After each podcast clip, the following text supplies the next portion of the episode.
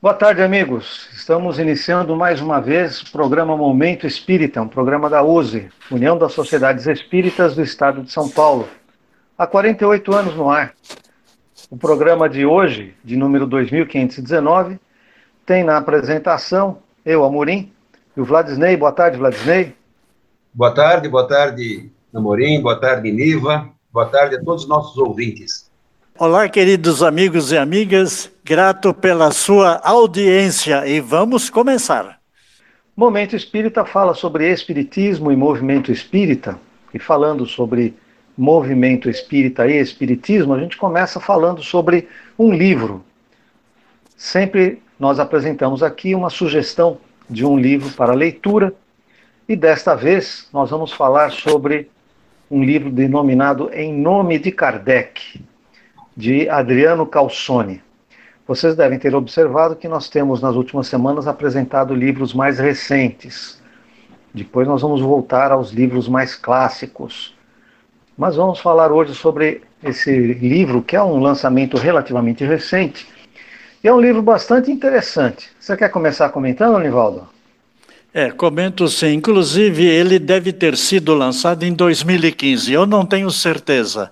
Mas, de qualquer forma, o que nos interessa é o conteúdo desse livro e a coragem do Adriano Calzone. Porque com esta obra compreendemos melhor o período histórico seguinte ao desencarne de Allan Kardec. Os erros e acertos cometidos em nome do codificador os movimentos que levaram à derrocada e ao desaparecimento do espiritismo na França. Veja a coisa interessante. A incansável luta dos pioneiros Amélie Baudet, Bertie Fropo e Gabriel Delane. Após a desencarnação de Kardec, houve um período que, entre aspas, espíritas introduziram uma doutrina estranha ao espiritismo Estou falando da teosofia. Muito bem. O que, que você acha, os amigos, companheiros, seja o Amorim, seja aí o Vladisney? É interessante, né, Oliva, que esse livro, ele vem em 2015 e ele é antes da, da constatação da, da alteração do livro A Gênese, né?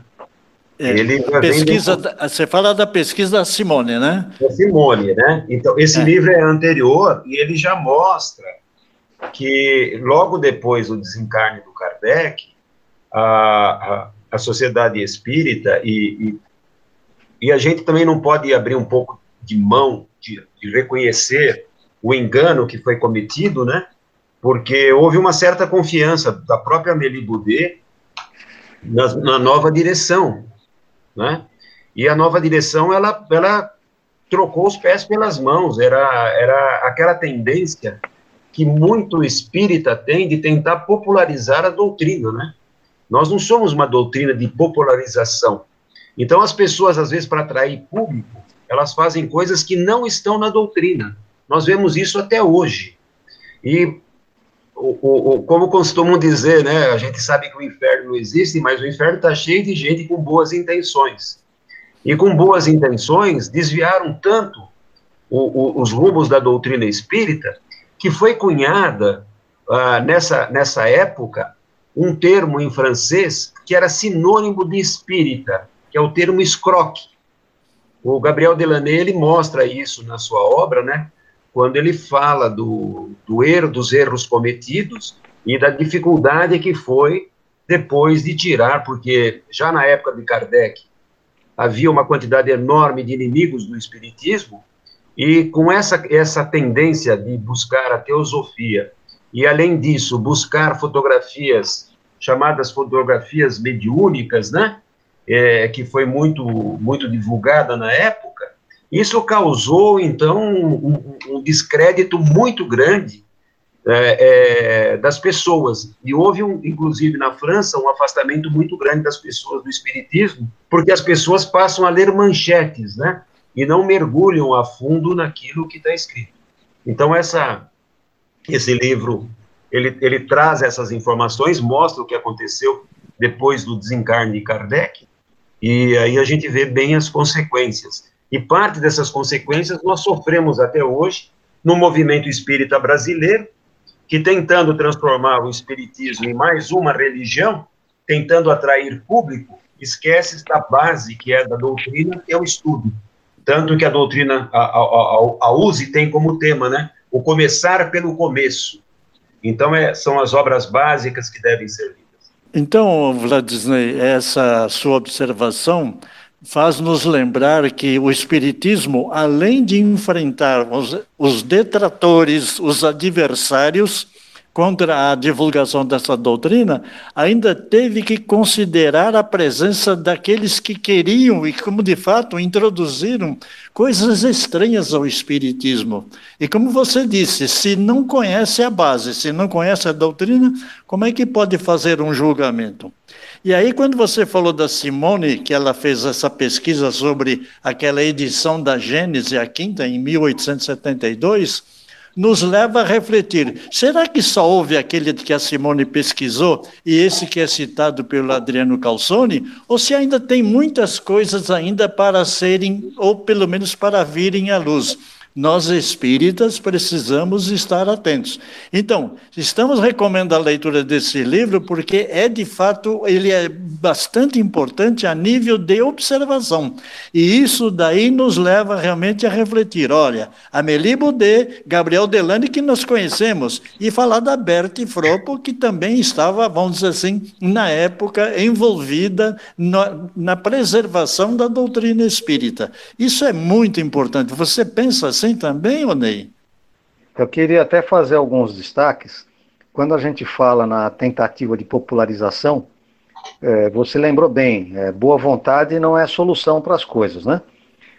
É, muitas vezes as pessoas com boa vontade querem é, fazer alguma coisa e acabam fazendo bobagem.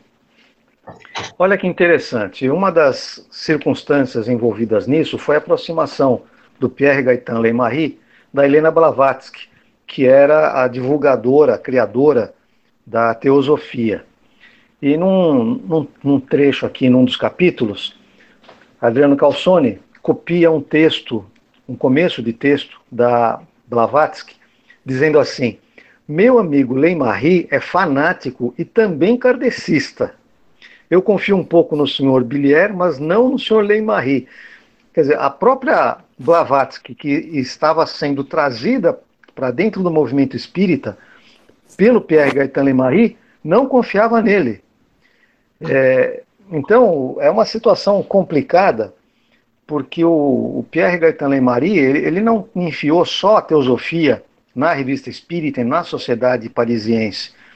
É, ele colocou uma porção de coisas que não, não tinha nenhuma relação com a doutrina espírita, baseado numa falsa interpretação do dizer de Kardec de que a, o Espiritismo avançaria com a ciência, que se alguma coisa nova surgisse, que o Espiritismo aceitaria. Ele não entendeu direito. Ele pensou que qualquer coisa nova que aparecesse era para ser introduzida no Espiritismo. E não é nada disso.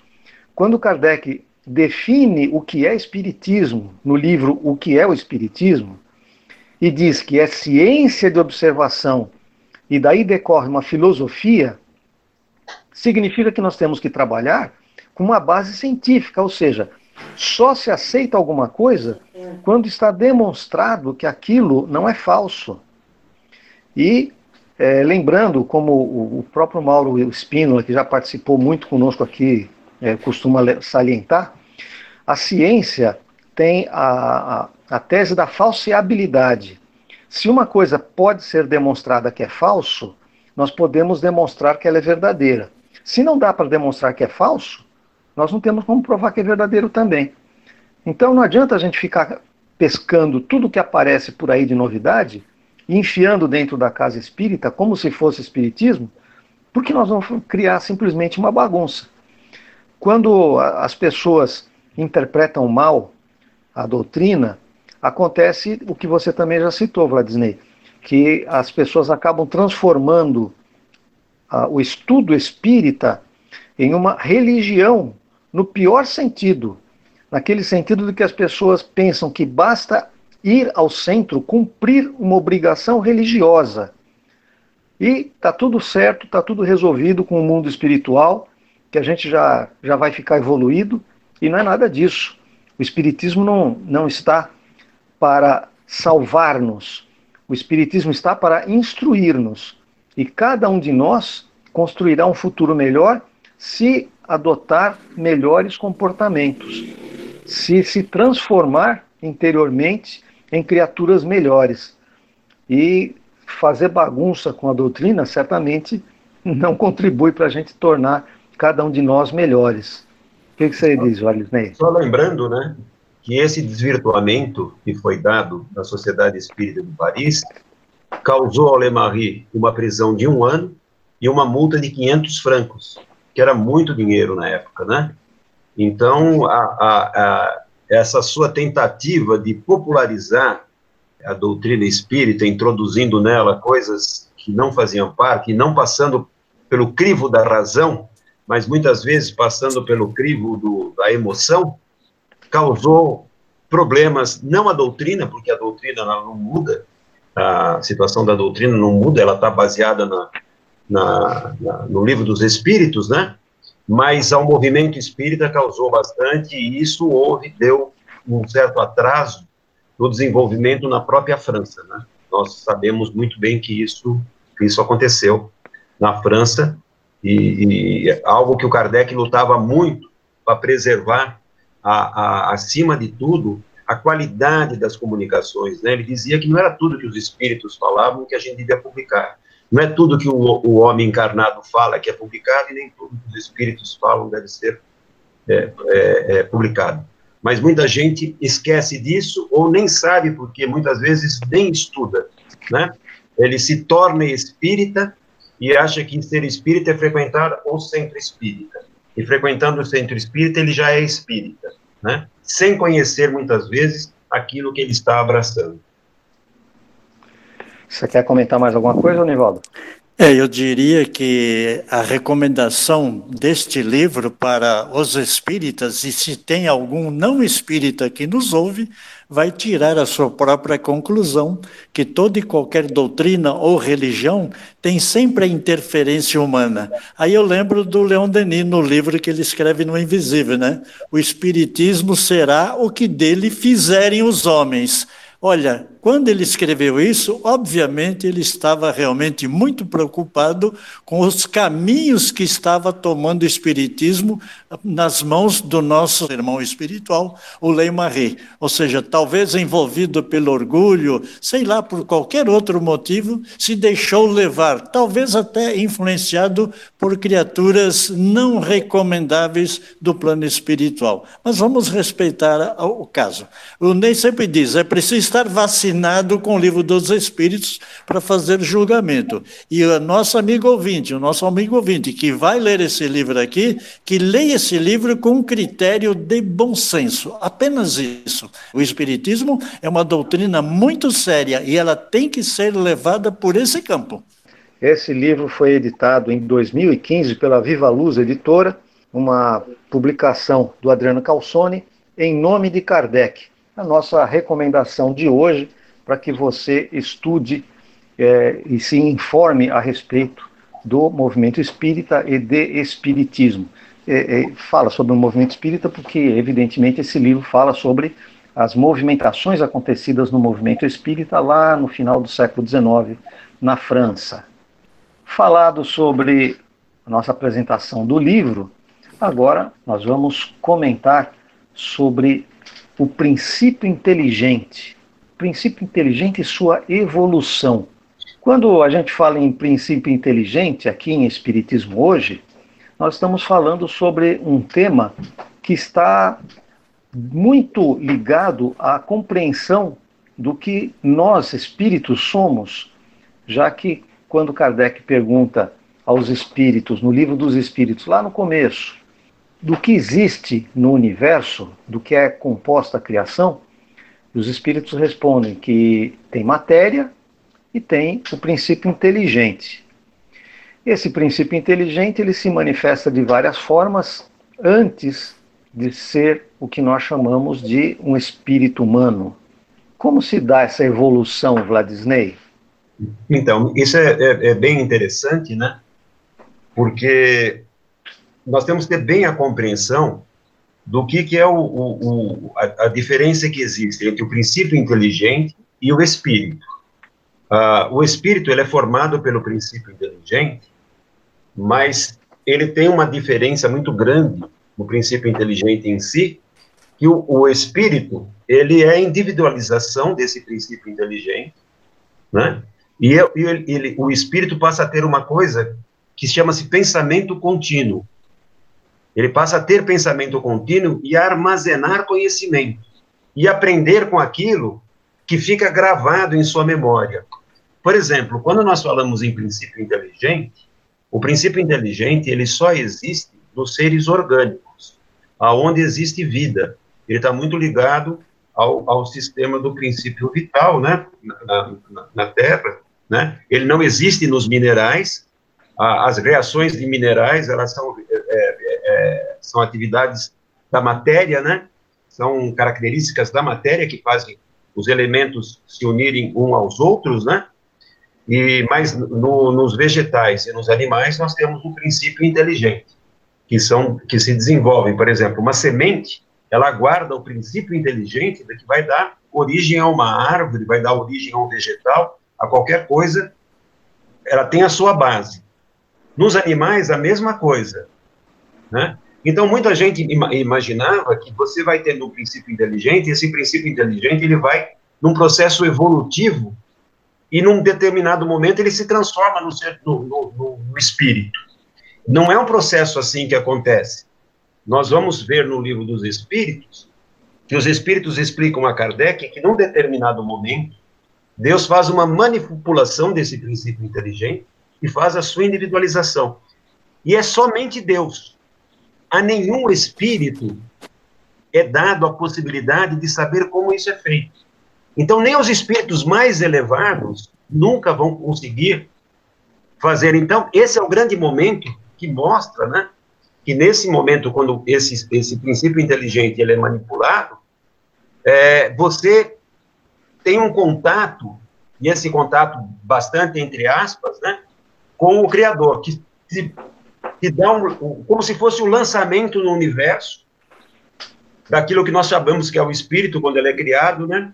Ele é simples e ignorante e vai através do infinito, né? Buscando o conhecimento, né? Não é da eternidade, porque eterno é só Deus mas nós passamos a ter aquilo que nós chamamos da imortalidade, né? Nós somos espíritos imortais. Niva. Eu diria também, é, Ney, pegando um gancho tua, no teu comentário, que ainda hoje muitos estudiosos do Espiritismo têm suas opiniões, e normalmente elas são divergentes, ou seja, não chegam a um consenso a, comum para, vamos dizer assim, definir aquilo que seja. Ou seja, o princípio inteligente como a criação do princípio espiritual e o ser inteligente da criação, que o Kardec faz a distinção no próprio livro dos Espíritos. A gente está falando aqui da questão 23 e a questão 76 do livro dos Espíritos. Olha, é, princípio inteligente é o espírito escrito com letra E minúscula, princípio inteligente. Agora, o ser inteligente, o que é espírito, escrito com letra E maiúscula, é já o ser inteligente que habita o universo fora do mundo corporal, ou seja, ele já existe. São os chamados seres inteligentes da criação. Então, se não ler realmente o livro e observar esses detalhes que o Kardec coloca, a gente vai ficar assim meio desligado do entendimento. Tanto é que a parte da criação envolve realmente o elemento material e o elemento espiritual. Mas é a partir do mundo espírita, ou questão 76, é que começa realmente a trabalhar aonde? Em cima do ser inteligente da criação. Espíritos que somos sofrendo todas as consequências que fazem parte de um processo de crescimento e de evolução espiritual. Nós não vamos ficar estacionados de jeito nenhum. Agora, é claro que existem vários estágios e muitos deles, para chegar num determinado ponto, nós vamos ter que adquirir muito conhecimento, mas mesmo assim não chegaremos a uma resposta. Eu diria até que nem tudo é dado ao homem para saber. É, é verdade que nós ainda vamos demorar muito para aprender, mas é, é nosso papel a busca pelo conhecimento. Uma coisa nós temos todos a certeza, que ainda falta muito para a nossa compreensão a respeito da vida espiritual. E com relação a isso, uma coisa nós devemos também lembrar. Em muitos pontos da codificação, nós encontramos expressões dizendo que Deus faz isto ou faz aquilo. E nós devemos lembrar que Deus estabeleceu leis que são perfeitas. E Deus se manifesta através das leis. Deus não precisa é, pôr a mão em cada um de nós para que ele esteja operando, pois a, a sua lei, sendo perfeita, se desenvolve de forma natural, de forma é, automática, digamos assim. Então, Tendo isso em vista, sabendo que esse princípio inteligente ele precisa se desenvolver, precisa se aprimorar até chegar à situação de espírito, nós não sabemos, evidentemente, como é esse processo, quais são os passos é, por que ele é, se desenvolve, o momento em que isso ocorre, tudo isso está muito longe da nossa compreensão, mas que existe um desenvolvimento, que existe um aprimoramento isso nós podemos ter tranquilidade em afirmar. Vladisney, quer falar? É, o, o importante, nós como espíritas, é, é, precisamos ter um, um, um, bom senso de saber que nós não sabemos tudo. O espírita, muitas vezes, ele é só levantar a bola que ele já quer matar no peito. Ele quer dizer que sabe tudo. Nós estamos caminhando, nós temos uma doutrina que é evolutiva, mas não é ela que evolui, somos nós que estamos evoluindo para compreendê-la melhor, certo? Porque essa é uma revelação universal. Então, muitas, muitas coisas nós não conhecemos, não sabemos. Então, às vezes, porque a gente sabe fazer as quatro operações de matemática, a gente já acha que pode resolver o teorema de Pitágoras. E quer, com as explicações da simples aritmética que nós aprendemos, quer se aprofundar né? quer dar explicações do que é Deus. Como que Deus é, é todas as questões, e nós temos que ter a humildade que nós não sabemos. Hoje nós temos muito mais noção do que Deus não é do que Deus seja. Quando fala que é a causa primária, nós vamos entender que ele é a causa primária, porque toda a doutrina espírita, ela demonstra que não existe ação e reação. A lei de ação e reação, ela faz parte das leis da matéria, não faz parte da lei do espírito. Na doutrina espírita, nós temos causa e efeito. Então, se há um efeito inteligente no universo, nós temos que buscar a causa. Para nós, a causa primária é Deus. E a partir daí, todo esse efeito que nós encontramos, essa inteligência, está ligado a Deus. E Deus, o que, que ele faz? Ele cria a matéria e cria o princípio inteligente. Ele é algo completamente diferente. Nós não podemos dizer que o, princípio inteligente se assemelha a Deus ou que a matéria é parte de Deus. Nós é que come, começamos a colocar muitas vezes essas coisas em Deus. Dizer que Deus tem nossa imagem e semelhança, aparece conosco, aos olhos de Deus, Deus coloca as mãos, não é? Um, esse sentimento nós não temos na doutrina espírita. E como você bem falou, Amorim, o que funciona no universo são as leis divinas. São as leis divinas que estão ao nosso lado e fazem com que a gente procure o caminho certo. Quando nós nos desviamos, as leis divinas nos fazem voltar ao caminho certo. Não é Deus se está olhando agora, por exemplo, ah, Deus está lá olhando o nosso encontro aqui, nós estamos conversando aqui, e Deus está lá, ah, ele, oh, o Ney está falando certo, o Ney está falando errado. Não, ele não está com essa questão, né? Nós não podemos descer Deus a esse nível. Então, essa consideração, a doutrina espírita nos, nos liberta desse ser que nós ainda achamos que fosse tão material através do conhecimento que nós tínhamos de outras religiões e dos nossos misticismos, das nossas primeiras encarnações. Eu acredito, Ney, que olhando sobre esse aspecto, temos que entender o seguinte: o Kardec foi inteligente quando aborda os chamados os, os, três reinos. Eu diria os quatro reinos, né? O mineral, o vegetal, o animal e o homem. Isso também representa um processo evolutivo. Não que no mineral esteja, entre aspas, encarnado um espírito, o princípio inteligente, nada disso mas à medida em que ele vai sofrendo transformações, modificações, em função dessa lei divina, ele vai adquirindo certas propriedades ou certos conhecimentos que lhe dão a oportunidade de fazer uma análise mais justa e mais sincera, para poder entender todo esse processo.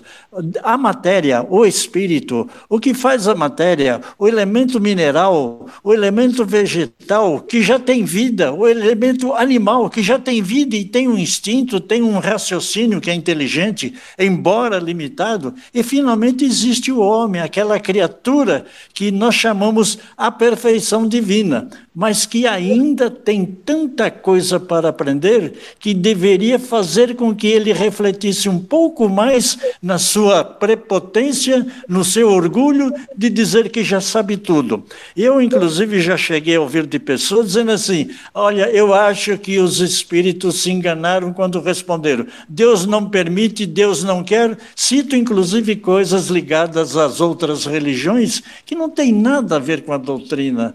A doutrina é de uma natureza e de uma simplicidade óbvia, que ninguém pode negar que não venha entendê-la, porque ela não foi escrita, não foi trazida para intelectuais já, vamos dizer assim, letrados. Não, pelo contrário, deve alcançar inclusive o mais humilde, o mais simples, para que permita ele compreender na sucessão das suas existências tudo aquilo que a natureza está lhe oferecendo. Eu gosto muito, Ney, quando fala desse assunto, na questão 607 e 607A é interessantíssimo. Por quê? Porque lá claramente, tá certo, os espíritos falaram aquilo que nós podemos saber mas que não podemos aprofundar. A questão 607 fala bem claro, né? que é nos seres inferiores que o princípio inteligente se elabora e pouco a pouco se individualiza, semelhante à germinação até sofrer uma transformação, transformando-se em espírito com letra maiúscula. Ou seja, por que, que eles deram essa resposta? Eles falaram desta forma, que é o máximo que nós podemos compreender. Porque se entrar nesse processo, transforma-se de repente em espírito, isso aí dá a impressão que existe uma fronteira. Não, não existe. Muito pelo contrário.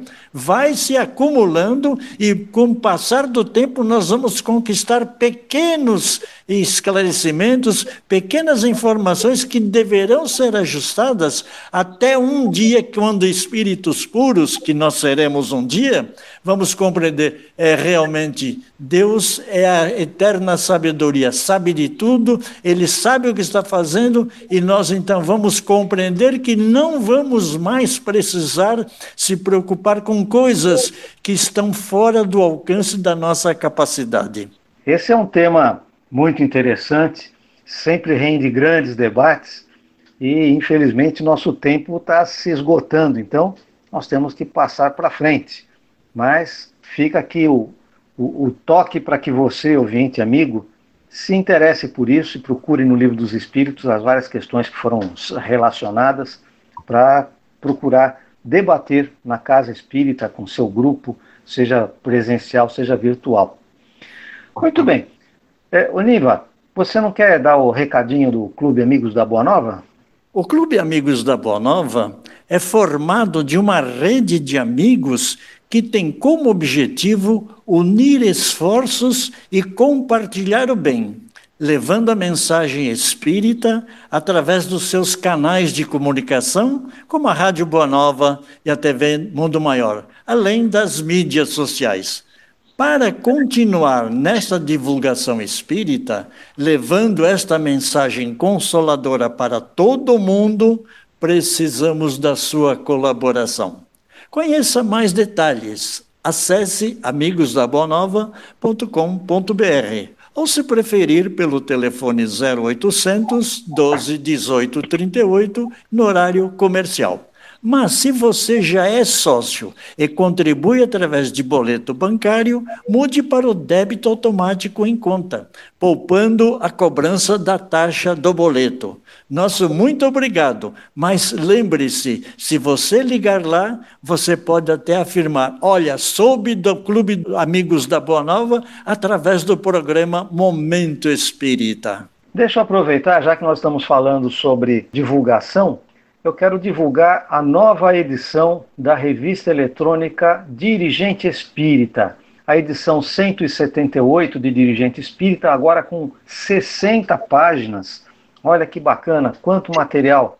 E nós temos uma infinidade de temas, desde a mensagem da presidência, um editorial, e um artigo muito interessante do Marco Milani falando sobre a discussão doutrinária, sobre como nós podemos abordar certas questões doutrinárias. Curso virtual de gestão de centros espíritas. Você que é participante de centro espírita, www.usesp.org.br, informe-se a respeito desse curso virtual Gestão de Centros Espíritas. Outros temas: fluidos espirituais, genealogia de Rivail, uma pesquisa para melhoria na gestão de centros espíritas do Ivan René Franzolin, muito interessante, um trabalho sobre Bezerra de Menezes e a unificação e uma infinidade de outros temas. Revista eletrônica Dirigente Espírita. Procure www.usesp.org.br. Muito interessante, muito gostoso de ler. E agora, para continuar o nosso programa, nós temos o nosso estudo o Estude Viva é a sessão onde nós estudamos sempre os livros da codificação, dentro daquele projeto, campanha que o Vladisney já lembrou, o Comece pelo Começo. Uma campanha que foi lançada aqui em São Paulo no começo dos anos 70 do século passado e foi progredindo, hoje está no mundo inteiro fazendo sempre ênfase no estudo a partir das obras básicas, das obras fundamentais. E nós estamos no finalzinho do livro dos Espíritos. Hoje nós vamos falar das penas temporais que estão entre as questões 983 e 1009, já no finalzinho das, da parte das questões do livro. Quem quer começar? Onivaldo? Olha, Amorim, antes de começar a entrar na questão 983 e chegar lá na 1009, é interessante a forma como Kardec colocou as questões existenciais no livro dos Espíritos. Ele fala da criação, ele fala do retorno do espírito à vida corporal e agora ele vai falar do quê? Do retorno ao mundo espiritual carregando todos os nossos vícios, todas as nossas imperfeições, bem como os nossos méritos, né? Não se desespere nem desanime daquilo que nós vamos comentar, porque não somos nós que demos essas respostas. O Kardec perguntou, os espíritos responderam, e você vai refletir: o que é que você está fazendo aqui, né? E nesse sentido, você inclusive vai refletir e começar a pensar seriamente. Existe muita coisa para que eu tenho que me modificar. Será que não está na hora antes do grande retorno? Não que isso aí vai lhe garantir lá beatitude, tranquilidade e paz no mundo espiritual. Pelo contrário, o espírito terá muito nitidamente tudo aquilo que ele fez, seja para o bem, seja para o mal. Então veja, a questão 983 será então exato dizer-se que depois da morte só há para a alma sofrimentos morais? E eles responderam o quê? A alma está reencarnada. As tribulações da vida são de um sofrimento, mas só o corpo sofre materialmente. Muita gente tem essa preocupação, né? Será que vai haver sofrimento moral lá? Então a alma que está reencarnada tem essa preocupação, porque sofrimento no sentido físico é material. Mas como espírito sofre moralmente. Ah, muito bem. Então, o nosso sofrimento como espíritos é um sofrimento real, mas é um sofrimento moral, é um sofrimento de consciência, certo? E, e, a, e aí, Amorim, então uma questão importante, que o, não há julgamento de Deus. Ninguém vai ser julgado, ninguém vai ser levado para o umbral, ninguém vai ser levado para nosso lar, essas coisas que muitas vezes nós não conseguimos compreender. O que acontece é o seguinte: o grande sofrimento está naquele ensinamento de Jesus. Cuidado da maneira que você julga os outros. Pela mesma maneira que você julgar, você vai ser julgado, porque as leis divinas estão nas nossas consciências. E vai chegar um então- dia que nós vamos atribuir, vai ser mostrado a nós aquilo que nós fizemos. Então, muitas vezes nós achamos que uma pessoa age de maneira errada, mas nós vamos perceber que nós agimos daquela mesma maneira. E aí, à medida que nós medimos a pessoa, nós vamos perceber que vamos ter que fazer isso. E aí nós vamos ter aquilo que o espírito passa, né? Ele não passa pelo sofrimento material. Porque no mundo espiritual, o espírito não precisa comer. Ele sente fome pela sua ignorância ainda de estar tão ligado à matéria, né? Ele não teria que sentir dor, porque ele não tem órgãos físicos. Ele tem apenas um revestimento material que é o perispírito. Ele não tem nada, né? Mas ele sente essas dores. Mas a pior dor que o espírito sofre na espiritualidade é a dor moral. Quando ele se apercebe disso, porque tem muitos espíritos também que não se apercebem disso. Né? É, é, eram maus aqui e continuam sendo maus na espiritualidade, até que um dia as coisas comecem a se despertar. Então, aquilo que eu disse há, há alguns minutos atrás, de que Deus não se ocupa pessoalmente e individualmente de cada um de nós, mas as leis de Deus é que se desenvolvem de forma natural. Então é isso. Deus não vem aqui julgar cada um de nós, não nos coloca perante uma banca, mas sim está dentro de nós, em nossa consciência, o nosso pior juiz, não é isso? É verdade. É o julgamento, é o julgamento da consciência, né? Muito bem. Mas vamos seguir, que nós temos apenas sete minutos para terminar o programa. Vamos pegar a questão 986 porque Kardec faz uma pergunta muito interessante. Pode o espírito que progrediu em sua existência terrena reencarnar alguma vez no mesmo mundo? Será que nós sempre somos jogados para fora desse planeta? Ou a gente pode retornar a esse planeta várias vezes? Hein, Anivaldo? Olha, eu estou torcendo para voltar para cá, viu? Eles responderam sim. Se eles responderam sim, existe essa possibilidade, desde que não tenha logrado concluir a sua missão. Pode ele próprio pedir-lhe que seja dado completá-la em nova existência. Mas então já não constituirá para ele uma expiação. Normalmente pode ser uma prova. É, a, a grande questão que nós temos que saber é o seguinte, né? As pessoas imaginam, como, como na doutrina espírita nós sabemos que ah, todos os mundos são habitados, a gente acha que desencarna aqui, vai passear em Marte, passamos umas três encarnações em Marte, vai para Júpiter, Vênus. Não. Nós somos espíritos ligados ao planeta Terra. Esse é o planeta que vai nos dar o desenvolvimento. Nós estamos sempre é, indo e voltando até que nós tenhamos uma determinada evolução espiritual. Alguns completam essa tarefa, poderiam então ascender a outros mundos, mas muitos preferem continuar aqui e passam a ser os professores. Então, se nós entendermos o universo como uma escola, nós estamos numa escola. O que, que está acontecendo agora? Nós estamos num planeta, ou numa escola, que nós podemos chamar, de provas e expiações, onde o mal predomina. O mal não, porque o mal não existe, o Espiritismo ensina que o mal não existe. Predomina a ignorância. E através da nossa ignorância, nós praticamos aquilo que nós, humanos, consideramos uma coisa má.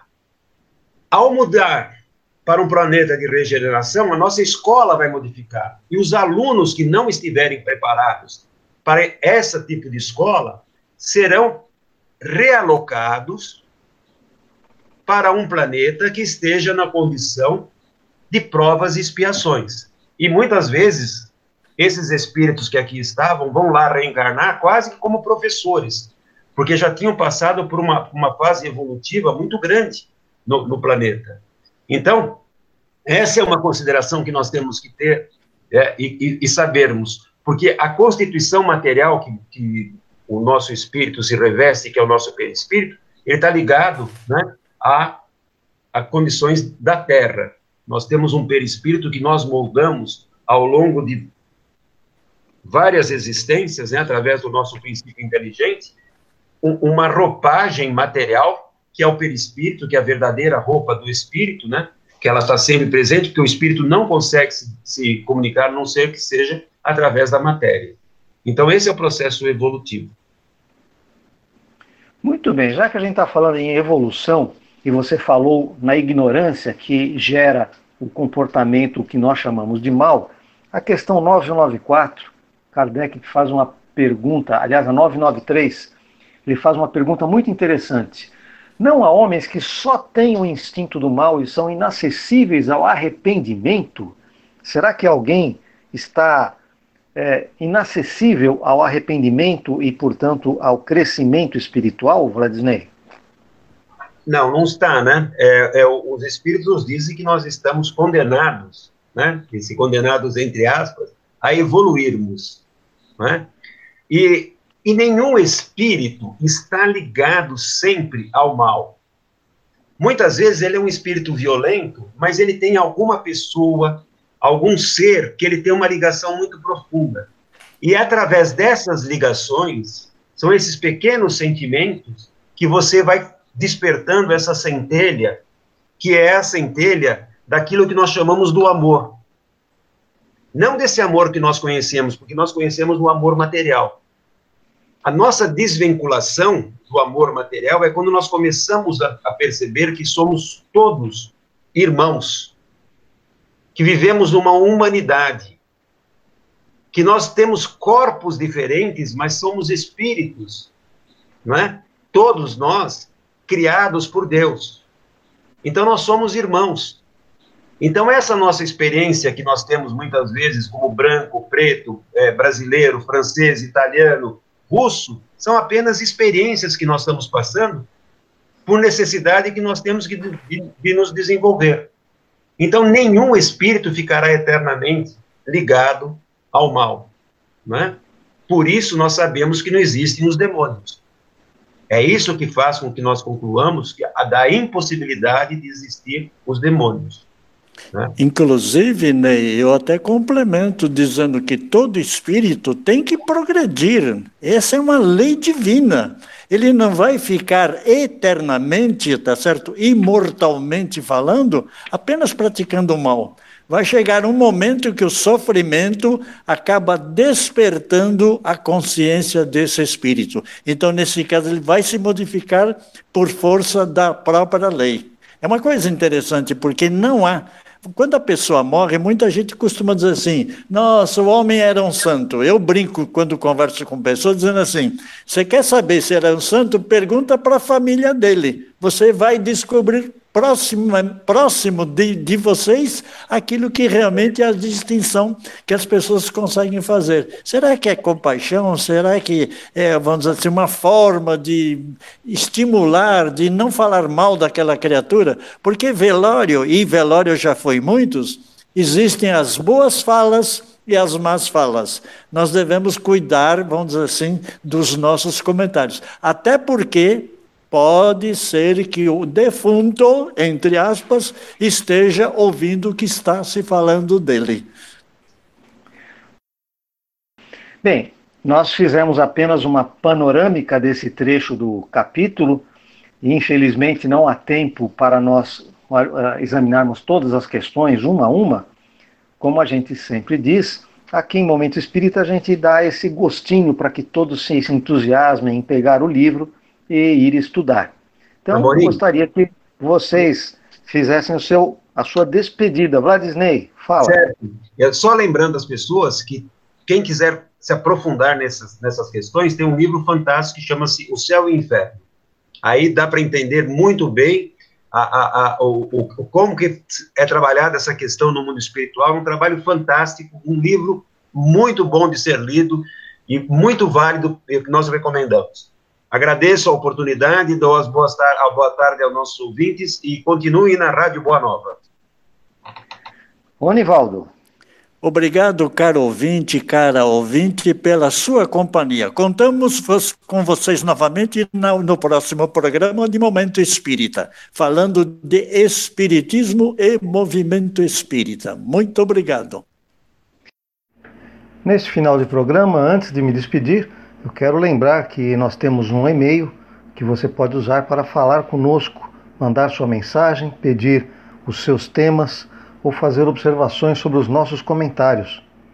O nosso endereço é momentoespírita@usesp.org.br. momentoespírita@usesp.org.br. Gostaríamos que você participasse. Um grande abraço a todos Continue na Boa Nova. Semana que vem tem mais. Até lá.